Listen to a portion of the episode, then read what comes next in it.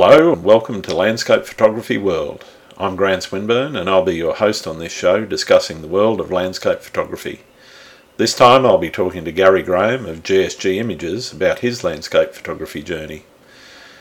Gary's a professional photographer with a long history of wedding and motor racing photography behind him. He's recently been working with Audi Motor Racing as a photographer and has an amazing portfolio of images in that genre. He started to get into landscape photography in the last few years and is putting his many years' experience to work in that direction. You'll be getting to know Gary a little better and we'll talk about his inspirations and motivations, how he's developed his style, and what he does and doesn't like about being a photographer. I hope you enjoy the show. Hi, Gary. Welcome to the podcast. Uh, how are you doing? Good, mate. Yourself? Yeah, yeah, getting there, getting there. Great been a while since we've been able to get together and shoot. So uh, yeah, I know. hopefully, lockdown well, won't last too long, and we can get uh, get back into it. Well, fingers crossed, and we can get back down to the beach. Get out. When, when was the last time you actually got out to shoot, and where did you go? Oh, for me, it was with you, and I'm pretty sure. Oh no, it was in the in an evening where we went into Darling Harbour um, down at Barangaroo. Oh, yep. Oh, and um, no, I'm wrong, Grant. It was early one morning. We got up at stupid o'clock and we went back into Darling Harbour and we did those shots yeah, again of yeah. yeah. yeah. And we got some magic really stuff. Well. Had that yeah. beautiful fog come across in front of the uh, Crown Tower and everything, and uh, yep, the, the, and, the, ferries on the wharf and everything. It was it was a, a good good morning you snagged some good stuff in there because I remember trying to keep up with you where you were going, and I just didn't didn't didn't grab it at all. But you got some rippers out of that, which was yeah, an awesome no, morning. I, I, love, love, that pink colour that came through as well, which was uh, yeah. No. Yeah, and breakfast wasn't bad afterward, afterwards either. No.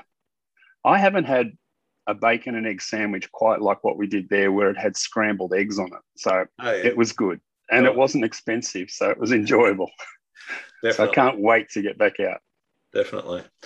All right. Well, I'm, I'm going to start asking a couple of questions. So, how did how did you get into you know photography? What um, what what started you off? Well, look, since we've been chatting about this, I delved back into the old memory banks and realised it was my father that guided me down the path. And he used to have this old Voigtlander camera, which oh, wow. was made in Austria. It was a 35 mil camera and it only come out on special occasions. And he loved to take it with um, Kodachrome 25. Wow. And every year, or maybe more than every year, we'd get out the old slide projector and he'd bore us to death with all these photos yeah, that I came out of the slide nights. I, I used to quite like them, but d- depended on which slide set he was showing. The, the fan, true, the fan, true. ones of him, you know, out, out playing boats on the in the navy. That that that was more exciting. Look, Dad, Dad was good in that space, but that camera was protected and treated as if it was like gold. Yeah. So for me, it was always a fascination of why was this so special. Yep. And as we moved through, when I was about 12, I think they purchased my or gave me my first camera, which was a little 110 um, what did they used to call them? Um, not a pocket camera, but um, yeah, I, I, I, well, mine mine was a Agfa 110 uh, Auto Star Pocket, I think it was. Cool. and you used to get those flashes that were a little yeah, cube. the little cube, yeah, that used to spin and around was, once. Yeah, yeah, you get four four shots, and yep. you'd hopefully snag something out of that. But yeah. that was really the start of my journey because it just showed me what you could start capturing. And that's pretty much what it lasted. I think I was about 12. Yeah. So that was, um, given I'm heading north in age these days, um, that was probably about 50, 50 odd years ago. So, but it was great to remember those times with mum and dad that helped me sort of progress. And then, then it kind of went quiet because at that age, you started thinking more about um, things with two legs and arms rather than taking photos. And yeah. as I got to 18, I decided to pick it up again and grabbed a um, Fuji I think it's a Fujica STX1, cool. which is the first camera I really owned, which was a 35 mil, and it was absolutely manual. It did have a light meter in it that helped you, um, but everything in there, and um, yeah, I did do focus, a bit of checking. Manual. Yep. Did you have a zoom lens or? Because no, that 50 mil. In, that, in, in those days. I don't think I could afford one of that back in those days either. But it look, it had um, what was it? It had a half a second was its lowest shutter speed, wow. and it had a shutter sync of a sixtieth, and that was something that's just not heard of these days. Yeah. Um, but it it helped me to take stacks of photos, and I used it on a trip. Um, I wanted desperately to see how to use these things, and I did a quick trip from Sydney to Auckland and back in a day just to try out my new camera, and I bought it duty free. So that was why I did that. But I also need to know I, I did work for Qantas at that time, so it was quite easy to jump on a plane and go back and forward. And that was my first roll of film that went through it and had a ball. I, I, I should um, add for the listeners that was where you and I met, wasn't it, at Qantas? Uh, correct. Gary had been there some years before I, I got there. I, I spent about 18 years working for Qantas, which was one of the reasons why, why I've been able to travel so much. And uh, I think Gary Gary beats my uh, hundred thousand k's or so by by a, a, a, few a few hundred thousand. Yeah, you know, it's it was a lot of fun, and then that, I mean, if, if truth be known, you and I met in the year 2000, and the IT dilemmas that were yeah, posed by yeah, the lead up to year 2000, making sure that the yep. Y2K bugs were all squashed. Yeah. yeah, so that was a lot of fun. But at that stage, we would always talk about digital photography, or, or no, maybe that was later down the track. But um, yeah. look, really for me, I stuck it out with film for a long time, and I did run a business for many, many years doing wedding photography. Yep. And um, that was all with film. And I actually did have one of the first Canon digitals that were released as a 35 mil sort of choice, which was something called a D30. And it was the first Canon uh, SLR with a cropped sensor. Yep. But as much as the camera was good, nothing was available that was good enough to print with it. So you'd have these leaps and bounds going forward with all your camera gear. So your cameras would go there, then the printers would come up, then your cameras would go again, and then your printing would come up. Yep. And the initial ones with your printing in those, everyone looked like they were plastic models. Yeah. And they just couldn't get the contrast right, and it was pretty pretty ordinary stuff. But um, I worked quite closely with Canon to develop Sydney's operation of the Canon um, cameras up to a D60. Yep. And I was using my experience with working with this work with Canon to try and get ourselves to a position where the skin tones were actually acceptable. So the D60 came along. Yeah, they look like people, um, not creeple. Yeah, oh, that's it. So my transition from film to digital was quite an interesting and long fought um, uh, challenge, I guess is the way it went. We, yeah. I was a believer in digital. We got there eventually, and obviously we'll go through that later on. But yeah. so it took, my life it took a little has, while to, to get the tech right. The the early yeah. days were a bit rough, but it took heaps to do that stuff. And even now, when I look back on it, you think, "Oh, how the, how could they do it?" And you know, the little screen on the back that you could look to see what the image was supposed to look like. Yeah, Wow. Gave We've you an idea. So oh boy. that was about were, that was terrible. But we had a crack at it, which is good. And the other part of that was my wife actually worked for Canon. Okay. And she was in a company called CiSRA, which was their, um, I guess, their development arm of their, um, all their, all their um, ideas that came forward from printers, medical equipment, um, faxes, all sorts of things, and cameras as well. All, a lot of it was initiated out of Australia. So I did have a bit of a hand in getting some uh, early input into what was going on, which was cool. great. How, you, have been a Canon professional for how long? Uh, ages? Uh, Lot longer than you care to remember, probably. Yeah, look back then, probably um, I'd say 20 years now. Yeah, okay. Which would be, you know, it's very much worthwhile for me um, with moving away from wedding photography, which was I loved doing it, but you certainly had your, I guess you had a very cross um, matched group of people where you have a bride who was super stressed out on the day, some of the grooms that didn't care less, some of the brides that were just bridezillas. Yep. And you sort of worked your way through it. But at the end of it, you ended That's up. the reason why I've never got into portraits and wedding photography. I, I don't like people.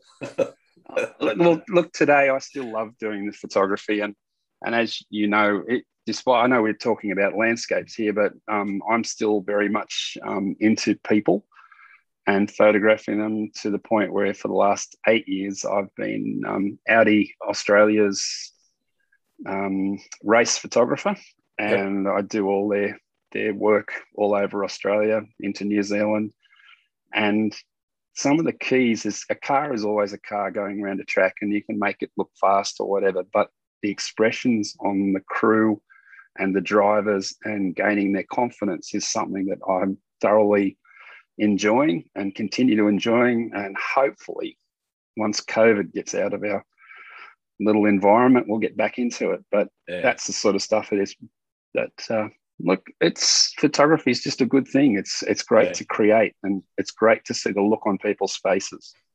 So, how about landscapes? When when did you sort of start venturing right. into that?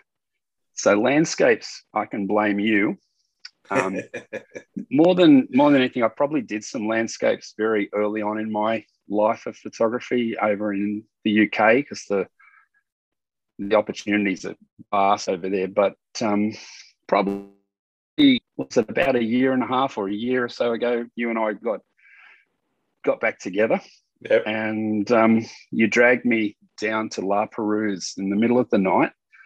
One of these stupid o'clock times we got up. You brought yeah, along down, some, down to um, Cape Banks, if I remember rightly. Yeah, that's it. Yeah. And you brought along some miners lights. Yep. And off we went into the bushes. And I just thought, oh, you've got to be kidding. What are we doing? and I went off with a tripod and my camera. And the very first point we got to was just after the um, there was a helicopter pad that's yep. down there, the emergency helicopters, and we walked yeah, through, and there's this sign, and the sign says, "Be careful, six people have died here recently." Yeah, they fall off the cliffs occasionally. Yeah. yeah, so or, or, or, or get bitten by the red belly black snakes. Yeah, yeah well, you, you didn't mention that to me. no, I didn't. We carried on. we carried on and we walked around this cliff face and you'd found some um, caves that we ended up sitting in and the photos that we got out of there were just yeah. brilliant there were I don't the, think the there's night anything sky. better than just sitting somewhere quietly watching oh. the sun coming up taking snaps of it, it, you know? it was awesome whereas the stuff that i'm used to taking is rather high speed yeah. um, wide apertures um, and this was tripod slow speed, um, still wide apertures, but it was just brilliant. And it's some of the things that I, I remember so vividly and value so much was that opportunity to go down there with you. Yeah, and thanks, man. We we crawled out of there. we crawled out in the pitch black, but we did it. And if you'd go back there now and you'd look, yeah, my God, what were we doing? But the photos were just brilliant that you got yeah. out of there. Yeah. So that that was my first, I guess, foray into um, into our efforts with landscape. Now, landscaping for me, I've loved the the early morning type of work, and I love the colours that you get across there. Yeah. Now, sometimes it works.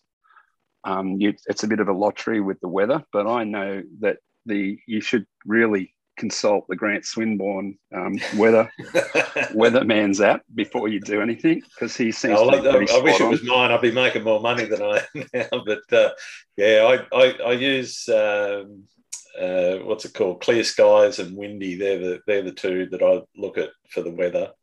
but I also use PhotoPills and uh, the photographer's ephemeris. That's more about that's more for things like astro and uh, yeah. you know working out where the moon or the sun or whatever's going to rise or set, so you can work out.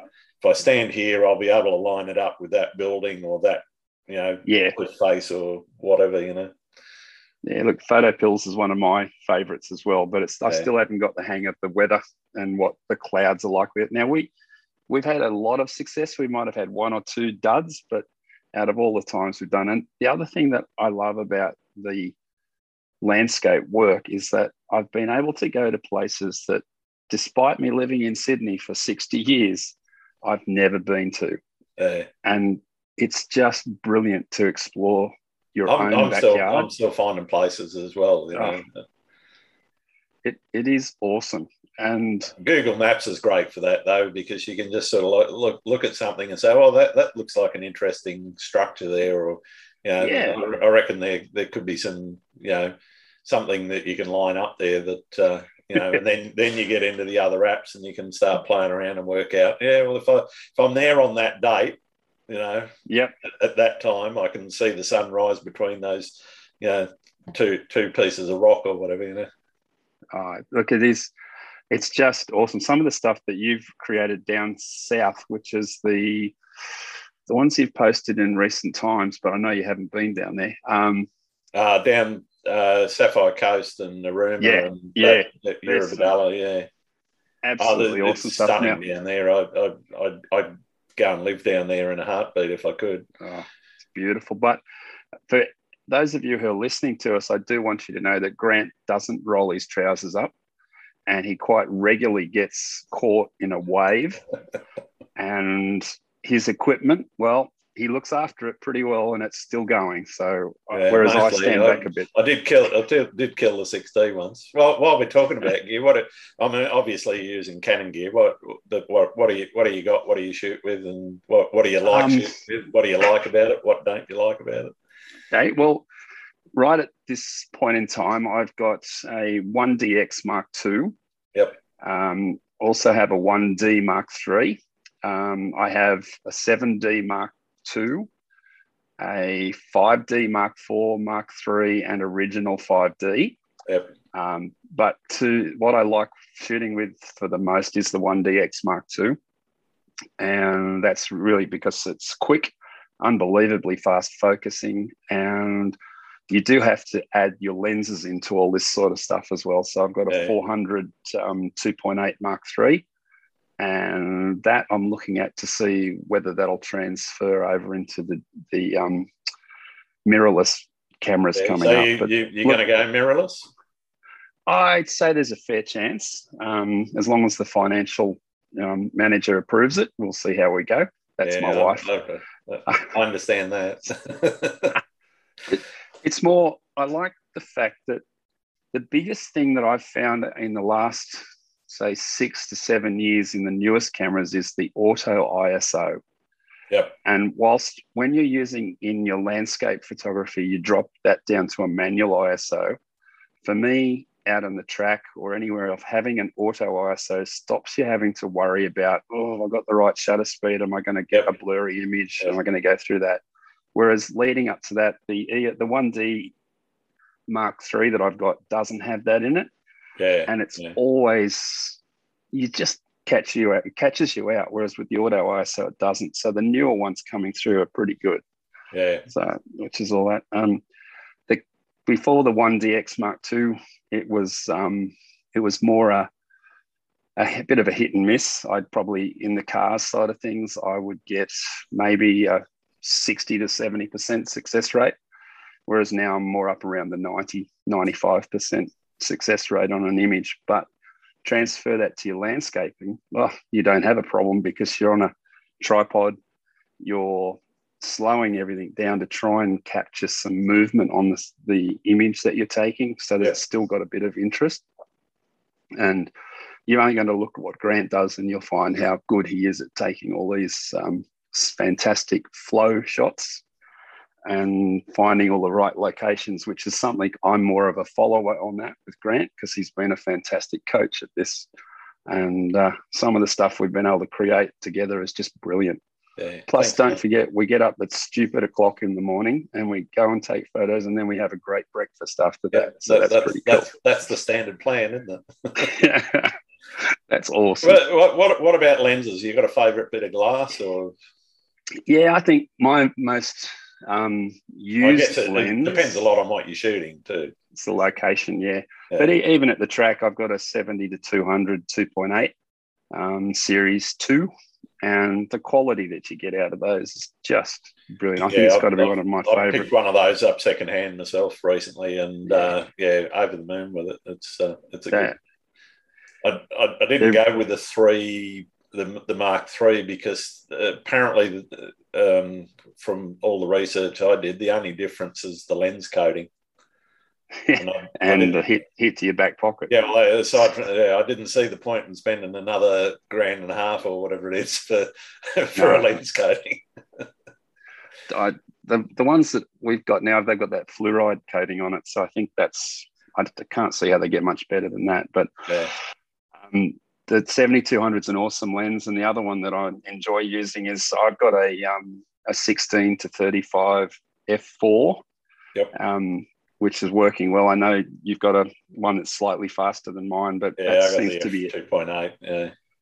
really good for the landscape. that's my work. go-to for the ultra wide, you know, standard landscape shot. But um, I've been uh, since since I got the seventy to two hundred, I've re- really enjoyed using that for getting some of those close-ups. You know, things Yeah, uh, you know across the harbour or whatever. You know, if you're over at Cremorne or Kirribilli, and you can really zoom in and and and get a, a very different shot. Um, particularly, I also picked up a. Um, I bought that new though, the uh, two, two times extender. So you know, bumps it up to that 400 mil. The thing that I didn't realise that that did though was it also uh, expands your um, your uh, aperture, so you can get yes, you, you can get as uh, small as f64 which but it comes with a it comes with a Yeah. price though because it goes the other way as well. So instead of that's having right yeah you lose you lose a bit at the yeah at the Yeah. at the faster end yeah but Yeah. um Yeah. Yeah it was it was it was interesting playing around with that and seeing it oh i can go to f64 what does that look like yeah Yeah. I mean it, it was okay it, it just depends on what you're doing and you know how, how you're using it but uh yeah, I- you know what? That sounds like the old pinhole camera that you used to do at school. yeah. and that's what an f64 would be looking like. I think a pinhole. Camera. so what, what about what about things like filters and whatever you uh, you, you got a few of them or you I've I've got an end. The, the only thing that I really use in the way of filters is I've got a um, I've got a polarizer that Yes. um, fits in the 400 as well as a screw on at the front that you can have for your. Um, I've got a 100 to 400 lens as well. yeah Um, I also have an ND8, which is quite handy if you want to slow your camera down. yeah especially for your landscape work. But for me, with the the sports racing, if I want to get the blurry actions and it's a really hot, bright day, then an ND8 on the front will help me get it down to a 60th or maybe a, yeah right yeah you know, enough to get some motion in the background, but not too much because it's pretty hard to shoot at 100 or 50 and get that down. But when you're doing your landscaping, that seems to be, um, I think that's a prerequisite to have some filters to be able to drop the amount of light down that you're pulling into your camera and let you get that movement of the water and um, anything else that you want to try to pull in. yeah But So no, that's all I have.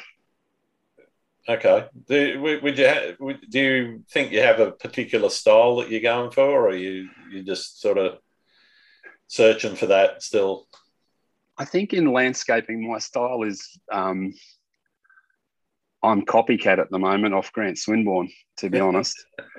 Um, whereas when I go out and do the car work, well, that's my own style, and it's quite easy to pick myself. And given that I've done it for so many years, and all the guys that I've met through there, it's um, it's pretty cool. But whilst I'm on a bit of a holiday from the cars, it's absolutely awesome to go out and do the landscaping work because I yeah I think what I'm getting out of that is just an ability to learn more and to understand how you can utilize your camera Yep. and not just pick it up and shoot it, pick it up and understand what it's doing and Yeah. how you're capturing those images. And then you've also got, well, you've got our photography as one side of things, but I'm sure you're going to ask me, well, what about the other side? Because it's once you get it home, it's different again. Yeah. So, But yeah, no, I'm copy copycat Grant Swinburne at the moment. You're too kind, man. Um, so do, do, do you take in a, a particular? I, I, guess just trying to frame this question in, in in the right way. Does the processing workflow dictate the way you shoot, or does the No. way you shoot dictate how you how you process? Or the way is I it a, shoot, is a mix? I, I actually think it's it's a mix. And the reason why it's a mix is I don't get enough time on the circuit to change things too quickly because the cars are coming past at a huge rate of knots. Yep. And if I wanted to change something there, then I would bugger it up for the next one. Yeah, right. So I just shoot away what I know is going to deliver for me. And then if I want to adjust it or do anything more, I'll do it at home. Now I'm an Apple person yep. and I'm a Lightroom person. And that's what I'm learning. Every time I use it, I learn more features about the tools. They change all the time. Yeah. But um, for me, it's a mix. It's not just, I don't set it up because I know it's just going to come out of my computer correctly. It'd be more like I know I've got an image there. It's the style of image that I want, which is either blurry or it's um, makes the image jump out at you. So I like things that are, if you're doing a person, I want the background to be blurred out. Yep. I don't want Yeah, you want that nice be- creamy bokeh that you can get. Yeah. yeah that's it and if i can do that that's what i deliver because i when i'm shooting out there i don't take um, just one camera i take quite a few with many lenses and each one has its opportunities whereas if i come out with you to do landscaping i'd probably take one camera a um, couple of lenses and Yep. a tripod and that's that's pretty much it but when i'm doing landscaping with you i definitely shoot differently because it's when I get home and put it into Lightroom that the magic happens for me, Yep. Yeah. not necessarily when you're out there. Yeah. Yeah. And th- I, I, I get what you mean. yeah, and I think too, you and I have much. Whilst I say I'm copycatting you, I to a point, because the way I take I take a single image and I'd shoot raw on everything I do. And I then look to manipulate that image when I'm at home doing landscape work. Whereas out at the beach with us, I I don't think I have the patience that I know you have to to create something that you've got so many years of experience doing that I know we've spoken lately and I'm looking to head in that direction, but I haven't done it yet because I just quite often I'm in awe of what we see out there and what yeah, we're I, I, capturing. that's so why I love doing it. It's it, it's what what you see. You know, whether whether or not you know, even if I wasn't capturing it in the camera, I'd, I'd still love being beautiful. out there. You know, just watching Yeah. it. Yeah. yeah. And Particularly, Even you know, think- when, when you get a nice weather event, you know, you get some big oh, waves Oh, or yeah. something. You know, it's just awesome. the, probably the the next favorite I've got is when you and I went down to South Cronulla, and we Yeah. got there in the morning that everything was dead still in the Yeah. rock pools, and we had this incredible orange glow that came across everything. Yeah, it and was, it was, just- a fairly clear ah. day, but it, you had that beautiful orange, well, blue, Yeah.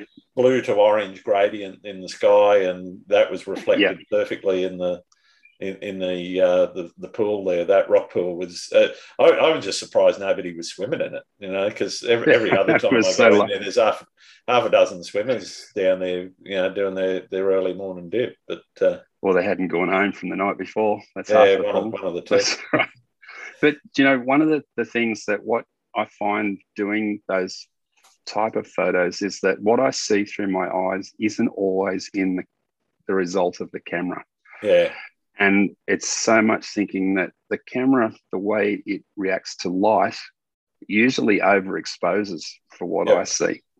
And so you need to learn that you need to drop it down. You need to slow your exposure down. You need to um, really shut your lens down so that you have a longer um, exposure time. But even so, then it it's quite interesting that it's so different when you get it home to what you see in the back of your camera.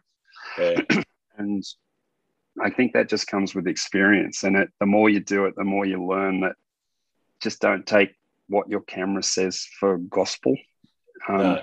Now, I know your camera, none of my cameras have the fold out um, LCD panel at the back of them.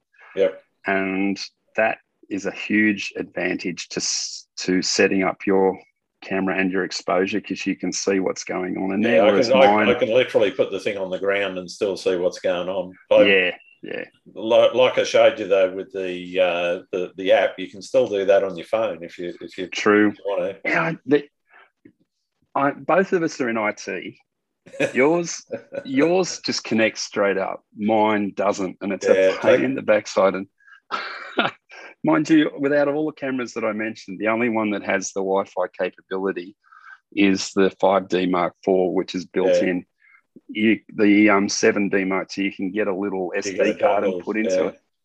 But truly, um, it just doesn't as much as I love to say, oh, it's brilliant, I can't get the damn thing to work every time. I'll have, by the time you got it in, more lessons, man. oh, I reckon. By the time you got it in, you missed your opportunity. So yeah, no, I know, I know, what you it's mean. interesting. Yeah. Yeah. Uh, for, for, me, it's it's one of the reasons why why getting somewhere early is important because you know it's not just yeah you a you've got to find find your composition. But B, yep. you've got to set your tripod up. You got make sure your camera's level, all that sort of thing, and then you got to. For me, I got to hook it up to the to, to, the Wi-Fi to make sure. So you know, it's probably about a, a, seven or eight step process by the time I'm I'm set ready for, before I can take the first shot. You know, unless I'm you know doing mm. something handheld, but you know, can't do many of them yeah. at four in the morning. No, not really. And you need to make sure you haven't damaged your cameras when you slip on the rocks and fall on the backpack. Yeah, well, that, that's that okay. Doesn't, that, that, doesn't help either, does it, Gary? doesn't help either. Uh, you got to keep uh, smiling. Wow, that's yeah. cool. Do you but, have Do you have a favourite yeah. spot to, to to shoot, or you know? Look, for me, I just I love the ocean. So for me, it's the waves breaking on the rocks um, the rock pools that we've been finding, and sunrises seem to just put a smile on my face, and I just get a real buzz out of taking them. So um, that's that for me is what I thoroughly enjoy at the moment. And yeah. sunsets, well, we haven't had too much success with sunsets. There was um, a nice one tonight. It really, uh, really oh, was enjoyed, there? Yeah, it annoyed me oh. because of lockdown and I can't go out and shoot it. No, there's some lovely pink and orange in the sky and oh. uh, grumble, grumble. Anyway, no, nothing can be done about it. So no, just have to get yeah. through this little stage and hopefully we come out the other side of it okay. Yeah, just good. So what, what, what, what's the most important element to your photography and, and why why is it so important? For for landscaping, I think it's the composition, and it, especially when we go down to the beach, I'm looking for something that draws your eye around the photo. So instead of it just being one central point, I'm trying to find multiple areas in the image that just creates some some level of interest. So it's not just a oh wow, it's just a bit of, of some waves and a sunrise. I'm trying to get your eye to sort of move around the the printers as it comes out. So if someone's got a print of ours and they want to display it, that's fantastic. But it's more, again, it's more having somebody see what you've done and provide some feedback that's positive or negative, doesn't really matter. But to go where they're really enjoying what you've created. And yeah. that to me is a real buzz. And that that's with the landscape is something that's really cool to have. And from my other stuff that I do, it's just the feedback that you get from the guys where they've got an expression on their face or yep. whatever it is, and they they appreciate the effort that goes into it because it's not something that anyone can just pick up and do. Yeah, you can have a real estate photographer yeah, that's cool. But can you go down to the beach and grab something like what you've been able to do? No. Yeah. Some some can, and, some can't. It depends yeah, on what they're into. Yeah. Very much, and it's different horses for different courses. Yep. And I've certainly found my transition away from weddings into um, the motorsports side of things, as well as um, landscaping, is much more uh, a much safer way to go forward, where you're not dealing with people's uh, frustrations yeah, and coughing yeah. it out there. Yeah, but, client, um, clients are uh, a joy, aren't they? quite interesting.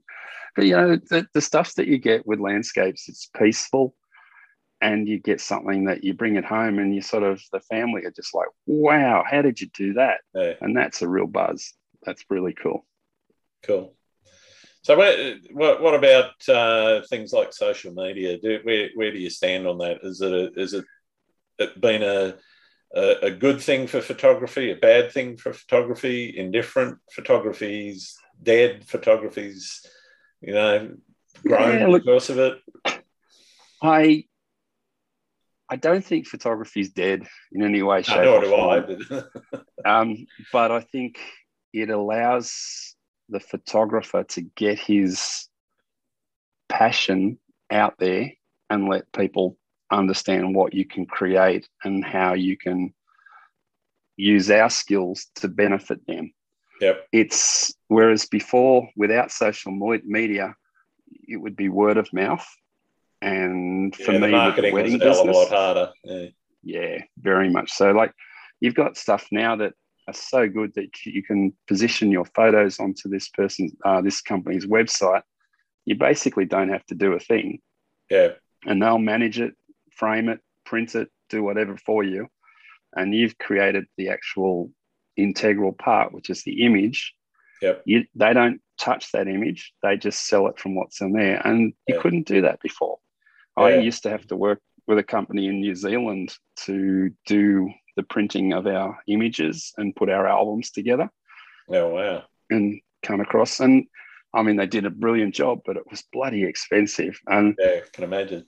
Um, during this current um, lockdown, oh yeah, it was huge.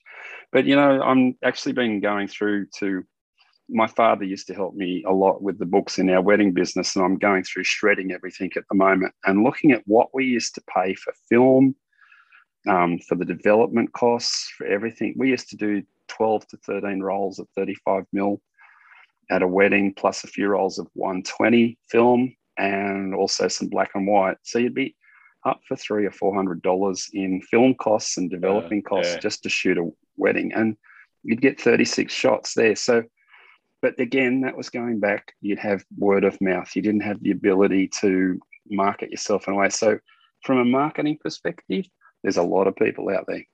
Yeah, and yeah. There always market, has been. The market's pretty saturated, even in landscapes and so forth. And yeah, um, I mean, uh, I, I, don't know if you you you've delved into it yourself or not, but you know, you've got the NFT space which has started up and you know emerging as a new way of buying and selling and owning art digitally. You know, which I think yeah. you know for for my kids and yours and maybe you know your grandkids and whatever they're they're grown they've they've grown up with this for us you know yeah it, it's just normal you know being old dinosaurs like we are but you know it might might be a bit you know this is this is a bit weird. Why would you do that? But um, I mean, I, have chucked a couple up there. Are, are, you are you thinking about it? Are you are you looked at it or? I I think that's an opportunity for me to go forward. A lot of the stuff that I do is owned by Audi. Yep. So from the race perspective, I would have to be very cautious of what I do in that area, of course, of copyright. Yeah, but um, that that's what affords me the luxury of doing the stuff that I am, and I'm happy to do that. But for the landscape work that you and I are up and doing, I think it's a good opportunity. I think it's it's um, a point in time now where we've got a little extra time up our sleeves, given we can't go anywhere. We should probably be um, exploring that a little bit more. Yeah. Okay. Yeah, I, am as I said, I've, I've dropped a, a, couple of things uh, in, into the NFT space, and I've had a bit of an explore around it. Haven't had any success in getting any, anyone to, to bid or, or or buy anything. So any any collectors out there, go for it. You know. Come you'll, on down. You'll find my work on grantswinbournephotography.com.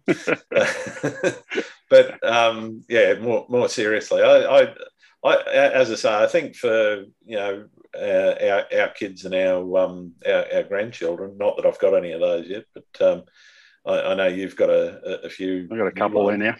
Yeah. um, you know, I, I can certainly see them. You know, that that'll just be the way that art gets shared now. You know, and yeah. you know, print, printing will will still happen because people still like things on walls. But I've I've, I've seen some amazing stuff happening with interactive uh, wall spaces that aren't necessarily screens as well. You know, where oh, okay. you know, people are doing diff- different things with lighting effects and whatever. Uh, you know, built built into the into the picture. You know, so that it's wow. it, it's interactive as opposed to just being a, a, a static image. So I, I think the, that's pretty the, cool. The sky's the limit on some of that stuff. It's uh, it's fascinating yeah. to watch. Yeah. You know, coming coming as I say from the, the dinosaur days of uh, having to wait a week for your, your film to come back from the chemist, you know. right, I remember that. You'd put it in, then you'd come back, and is it here yet? Is it here yet? And that would yeah. be it'd be a week, wouldn't it, to come back? Yeah, oh, three three days was a, a, a, quick turnaround. Do you remember there was places called Pacific? Was it yeah, Pacific over Labs? In Carlton, then um, yeah, uh, down down there. Uh, uh, was it Carlton or Allawah? I think it was Carlton. Yeah, Carlton. Yeah, I, I, I, dropped a few films in there to to, to be done uh, on occasions. But I mean that, wow. that was massive. The the print lab there. It was a, a, a huge building. You know, probably oh, would have been half a block long. It, we've look, dig, I think digital's good. The only thing that, because we've moved away from the, the film, you and I have experienced all that. No one else is going to know about. It. You can still buy film, and I've got oh yeah, yeah. 35 mil cameras sitting in there that just collecting dust now. I've got the original EOS fives, and oh, uh, wow. and I think they they brought out one that I've got too, which is a five that had eye focusing in it as well, yeah. which I believe is coming in the new R3 that they're bringing out. But okay. what a if you if you need your eye to help you focus, on don't sorry, or to put your eye on where the object is going to be, yeah. give it away. it's not worth it. Yeah. so anyway, so what, what, what, pretty cool. What what do you and what don't you like about being a photographer? There's, I mean, there's some really good bits, obviously, and we talked about some of them. But uh, what what what's the stuff you don't like? I think, to be totally honest, the stuff that I don't like is the post processing, and that's more because of the length of time that it takes. It's easy to bang off um, what 12, 13 frames a second, and then you've got to come back and you've got to go through and you've got to start you got to picking pick the ones that yeah. you, you don't want, and that just takes hours and days. And that's the bit that I find a little challenging. Whereas whilst we do our landscape work, we're not doing yeah, 13 frames doing, a second. You're not, not doing 2,000 frames a day. You know? heaps, heaps better. Yeah. And the, the thing that is just a little bugbear for me is that once I've done my work, I need to push it over to Germany. Yeah, the internet to play with. Yeah. It's just a joke. And it just goes, you know, we're, in Australia, it's just embarrassing. So that, that that's my bugbears. But the other thing is, it does take a lot of time finding the right images to cull.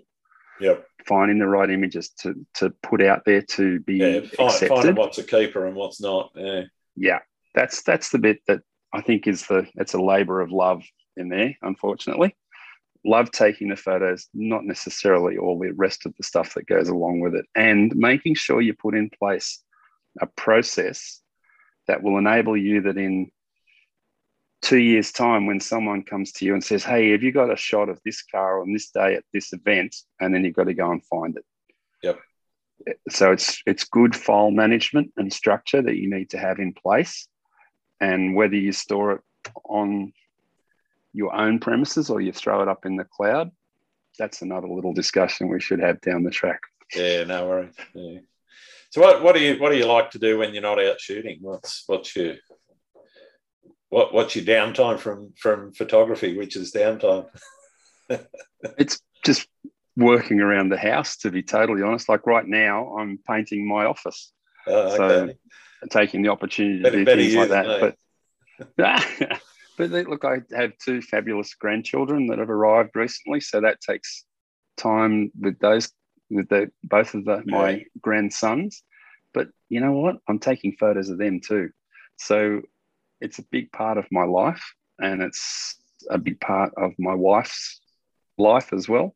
And she gets a thrill out of the, the stuff that we do. So I don't know. When you say my downtime, it's always it's either gardening, but I do it. You've got to do it, or um, or mucking around with my camera equipment. So yeah, yeah. cleaning it. yeah, yeah. Well, that's for you. yeah, I'm I'm always um, cleaning my gear. Just one for everyone out there too. I at Christmas time this year, um, I became a little extravagant and bought one of those um, cabinets that um, oh, it's like a, a dry cabinet. Yeah. yeah. And I keep all my gear in that and it's all locked away. And so far, so good. Um, yeah. No mold, no nothing. But um, let's see what happens in a year. Does it dry the seals out? Does it dry things? I don't know. We'll have to see. Yeah, it'll be, be interesting to see how, how they come out yeah. when, when we get out of lockdown. Yeah. They're, um, speaking, speaking not, of lockdown, how, how, are you handling the pa- pandemic? You uh, look at the moment, it's um, it's I miss being able to grab you to go out and take photos. Yeah, I miss being able to see my kids because at the moment we're in a lockdown that yeah, we the really lock, haven't had it been, quite been pretty tough. I think. Yeah, yeah, not quite. Less. I, and you know we've spoken about I'm fully vaccinated. I've got vaccinated. I've got um, AZ, and I'm still alive to talk about it. You know, because that's yeah. such a dangerous thing. Um, I, yeah, get vaccinated, people. if you're not vaccinated, go and get vaccinated. Get it. God, if you don't want to go and get a lottery ticket, because you'll probably believe you'll win that rather than anything else. Um, I think it's just going to have to. We just got to get through it. We've got to get vaccinated. I can't see any other way of getting around it. Um, but right now, it's quiet. I, I can hear all the birds in the, the street, whereas yep. before you'd hear traffic. Yep. Um, it, it has some benefits, but I wish it would just be over. Yeah, no, so, same here. Same here. I don't think I don't think there's anyone out there wants it to uh, to to keep going. No, absolutely not. No. Well, I, I, got I got one last formal question, and uh, you know I'm, I'm, I'm, going to ask if you got any questions for me in a, in a sec too. But uh, the, I think this is the most important question. Um, do you like pineapple on your pizza? I'm afraid it's got to be a, a yes to that. Um, I'm definitely a ham and pineapple person. Yeah. Um, but yeah, so let's leave it like that before we upset anybody. fair, fair enough. Sounds good.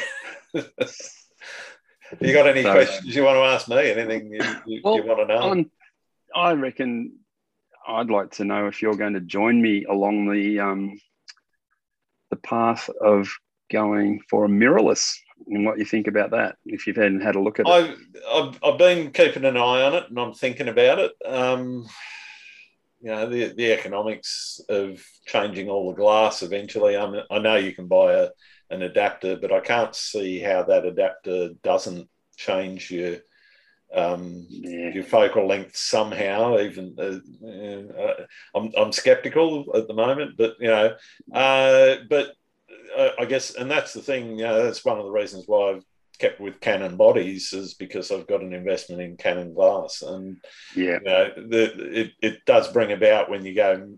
You know, all right. Well, I'm going to change formats entirely does bring about the question okay so do i change brands you know and yeah i know i know that there's a lot of competition out there and you know sony makes most of the sensors anyway for for everyone um, but you know it's it, it, it is it's an interesting market and i, I think uh, I'm, I'm not quite ready to jump because I haven't finished getting value out of the out of the DSLR at the moment. Um, I'm I'm still enjoying using it um, uh, you know, I I'll, I'll, probably do it in the next twelve months, I think, but I'm I'm not yeah I'm not set yet on what direction I'm going to jump, and I, it'll be interesting. You know, I, I know the um, you know Canon's got quite a quite a good selection there with the R series. Um, but you know, there's Sony, there's Fuji, there's Olympus that aren't too bad. You know, the, the, the, there's a lot of good gear out there.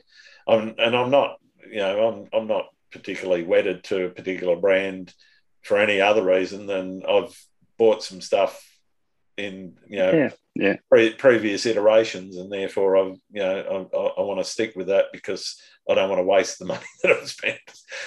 You know, you know, it's just I, I I agree with you there, and I'm actually thinking it through. It I guess it doesn't matter what brand of camera you've got, especially when you put into the the effort that I know you you do with your post processing.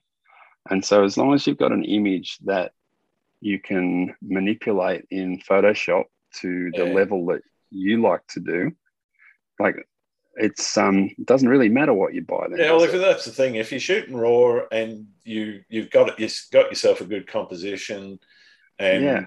you've got your light right. You know, uh, you, are shooting in good light, but also you know you've exposed it properly. Um, yeah, and uh, that's one of the reasons why I do bracketing so that I I can manage that exposure well. And to be, be honest, you know, changing brands might make me change the, the, the way and the style that I shoot. But I, I, haven't, yeah. I haven't thought too much about that that side of it. But it, yeah, I, I think you know, brand doesn't matter that much other than, you know, one the thing is it, it's like any any brand that you buy, you know, whether it's Apple, Microsoft or whether it's, you know, um, you know, Canon, Fuji or or, or Sony, yeah. you know. Yeah. They, they're all going to try and lock you into their ecosystem, and that's why oh, yeah. You know, all yeah. the mounts are different. You know, I know that there are some uh, universal mount things that you can buy that, you know, but again, then, I, I, I just I, I, don't trust them. So. no, God, no. Yeah. Hey, look, and what I want to clear clear up too is when I just said that you'd like to do a lot of mucking around with your Photoshop, what I was really wanting to mean by that is that you've got the ability to create an image that your eyes see, whereas your camera still can't do that. And what I'm meaning by that is that yeah. your level of expertise that you've got now pulls out fine layers of detail that you see when you're there looking at things. But when you come back in the camera, get your camera back out, you don't get that. Yeah, and that's yeah. what the beauty that I've seen come out of your stuff is that part, you just look at it and go, "Oh my god, I didn't even know that was there." Yeah, part so, part of that's part of that's focus stacking, um, because one of the things that I do do and you know I, I, I, I take probably more shots than I need, but one of the reasons why I do that, and uh, certainly more than I ever use, but one of the reasons I do that is so that I can select from um, both the exposures uh, yeah. as well as the, the focal points and the focal lengths.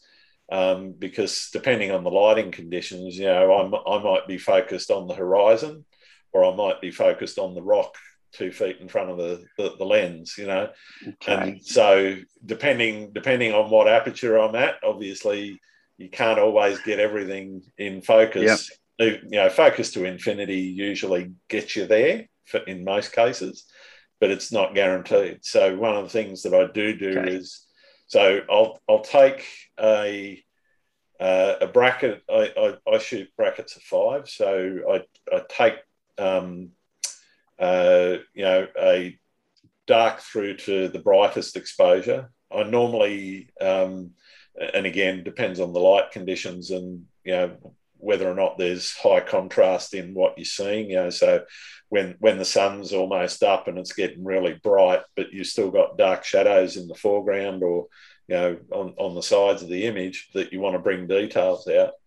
You know, yep. one of the things that I I, I want to do is make sure that a you know I've got that detail to play with. I may I may you know vignette it out or darken it anyway, and never no one will ever know. But what I do know is that there's no noise there because yeah. it's properly yep. exposed. So you know I'll expose you know from the, the darkest exposure for the, the highlights and, you know, uh, the, the brightest exposure for the, the darkest shadows so that you can then blend those together. But I'll also then take a series at different focal lengths using that same aperture setup and so forth. So okay, pardon me, you, you you can you can then select from which bits of which image when you're doing the blend, and sometimes I might do you know uh, one blend of five and then blend it again with another blend of five because yep. you know it, it, has foreground elements or elements that I want to put in focus. You know, but but even while you're doing that, you're not actually changing what we see. No, you're. Well, I'm trying not to. Yeah, and you're. So I didn't want people to think that I'm saying that you're doing this you know lots of editing and things like that. You're actually. Oh, yeah. Well, just... I, I, don't. I don't. Uh, don't have a birds brush or anything and add birds in. You know, yeah. I have. I have. I have cut and paste a moon occasionally. ah. but, but really, what it is is you're trying to provide an image that's what we see because yeah. even to this date your cameras as good as they are still don't give you still, what still you don't see. give you that dynamic range yeah. that your eye yeah. Like yeah.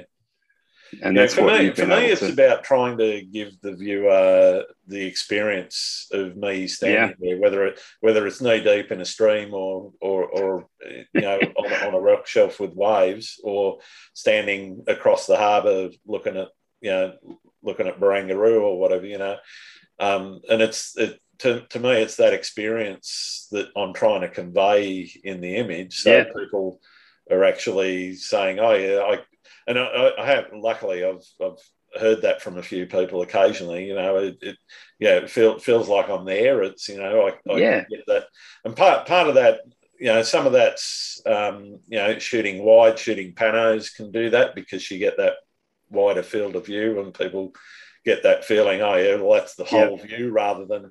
But then yeah, there's other shots which are focused right down you know, and there's there's one that I did which was actually a 100 percent crop of a 400 mil shot across the harbour uh, towards the city that literally just kind of blew the opera house up out of the out of oh, the, wow. yeah. the, image, you know, and uh, with good glass and with good shooting technique and good processing, you know, you can bring that out and it, it looks good in that detail level yeah, okay. if, you, if you've done it right, you know.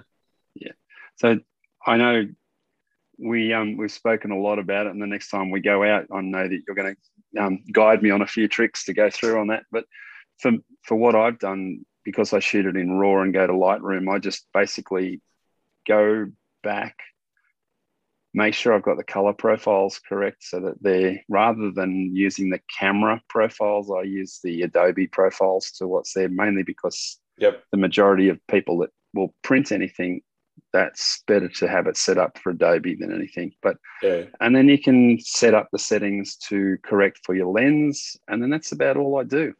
Yeah. And you come out with some pretty good stuff. But um, yeah, I, I've got a long I do way to quite go. a bit of contrast adjustment. So and, yeah. and yeah. when I do that again, it's it's a selective edit. So I I set up masks so that you're looking at um, sort of mid ranges you know mid mid range tones, shadow tones, and and highlight tones. Mm-hmm. And you know, one of the things I do is for for each of those sets of tones, and I kind of do two two mid range, two shadow. Uh, you know, using curves adjustment layer, two highlights. Um, using a curves adjustment layer, I then sort of tweak the contrast so that um, it doesn't the, the, the trick there is not to distort the color. You can you, you can get color distortion when you're doing that, but the, right. if you if, if you subtle with those curves rather than you know being um, and there's also techniques that you can use like blend if where you can actually protect um, the darker, let, us say, you know, you protect the darkest shadows or the brightest highlights from being affected by by that curves adjustment layer as well. So there's there's just little tricks and techniques that I use to sort of, you know, get the contrast that I want because I usually usually do I mean, it's not necessarily massive contrast, but I like a, a, a bit of um, contrast, particularly on the edges, and you know, to, to, to give you that detailed view. Make it jump. Um, yeah. yeah. just to make it pop out a little bit, you know, because to me, otherwise it's it, it's just a little bit flat. You know, I, I, I like there to be depth. You know, and I'll also use a bit of dodge and burn there as well to sort of bring certain highlights or certain uh, you know certain shadows down so that it's um, you know try, trying to give no, you that, cool. that, depth in the image. I know you go to a great length to make sure, it, whilst you do do a bit of Photoshop work in there, it's not. You make sure it doesn't look like you've done any Photoshop work. Yeah, and I think that's that's a real skill. I, I, I don't know. I, I just I, I just try to make something that looks like it, it it looked on the day. You know, the, the closer I can get it to, yeah. you know. I mean, I, I, I like some you know vivid colours and and so forth, but you know, sometimes sometimes they're there in nature. Sometimes you can tweak a little bit to get a little bit more pink out of the sky or something like that. But you know, to be honest, you know, for for me, it's about making it look the way that I experienced it and the way that I saw yep. it, you know, and that, that, that's really all I'm trying to do. I, I have certainly picked that up from you in going through there. And the other thing that you've um, guided me onto is getting a good tripod. So yeah, you got to have um, got to got to have good legs, otherwise, uh, yeah. If you, if you yep. want to go long exposure, you're uh, you're going to struggle without uh, a good set of legs. Yeah, ones ones that are salt waterproof as well would go a long way. Yeah, they they um, help, particularly with what I do.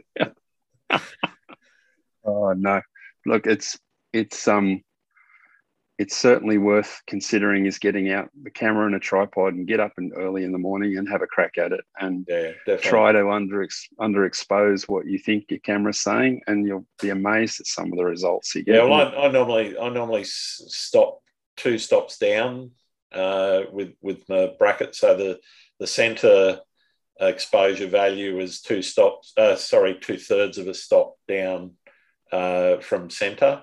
So the middle, the, the middle exposure is actually underexposed by two thirds of the stop. I, I, don't always do it. Depends on the depends on the lighting conditions and the, the, the contrast that I'm seeing. But um, yep. you know, to to me, I've I've kind of worked away with the the, the filters. I'm usually using either a, a three stop, you know, the ND8 or the was it ND thirty two hundred or whatever the ten stop is. Um, it's, sorry, thirty two thousand, I should say. That's it. Yeah. yeah. yeah. Whatever the, the a ten stop, the the black one. it, so it's it's usually one of those two that I'm uh, I'm using. Um, occasionally, no filter if it's you know still quite dark and I can get a you know if if I can get it upwards of you know. Uh, you know 20 or 30 seconds um, you know without a without a filter then you know that's that's not a bad thing either you know because then you definitely tripod nice material creamy oh, water yeah. yeah. but you you got to have a tripod to do it you know unless yeah. uh, unless unless you're able to um you know really hold it still oh, no, I mean, even, even if you don't have a tripod, I know, um, I know some uh, people take like a um, a little bean bag sort of thing, you know, those or those wheat oh, bags. I've seen those, yes. Yeah. So what, what you can do is you can actually rest your rest your camera on that. You know, if you want to get down low or you you know you you, you want to set it up, and it, it, just sort of nestles in there, and you can set set yourself up, and as long as you've got a either a remote release or a wireless release or whatever, then you can. Uh, you know, you can shoot those long exposures without a tripod, yeah. but I, I don't want to carry that kind of weight around. You know, I've, I've trimmed it so down. Which, to, which uh, one do you prefer? Which are you wireless or remote or a wired remote? I, I, I use my phone, so I, I prefer the wireless one because um, it it lets the, the the nice thing about the app that I've got, I can set the f stop and change it without touching the camera. The only thing yeah. I don't think I, I I can change the I, I can change the bracketing uh, so I can change the, the, the center EV to um, a, a different one. I can't change the width though. So I normally spread them out two thirds of a stop. So um, each exposure is two thirds of a stop apart. And right. then um, I normally step that down two thirds of a stop.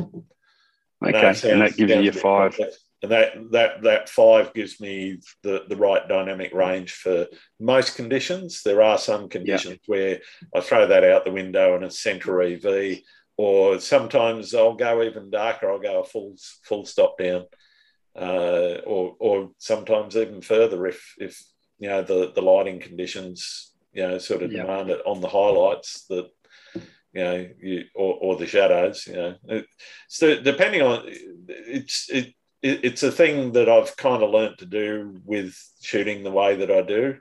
Is you kind of read the conditions and yeah you know, and that, that's just come from a, a, few years of, you know, taking lots of shots, bringing them back, seeing what the result looks like, and then working out, okay, well, next time I'll go and do something slightly different, and I'll try, yeah, you know, yeah.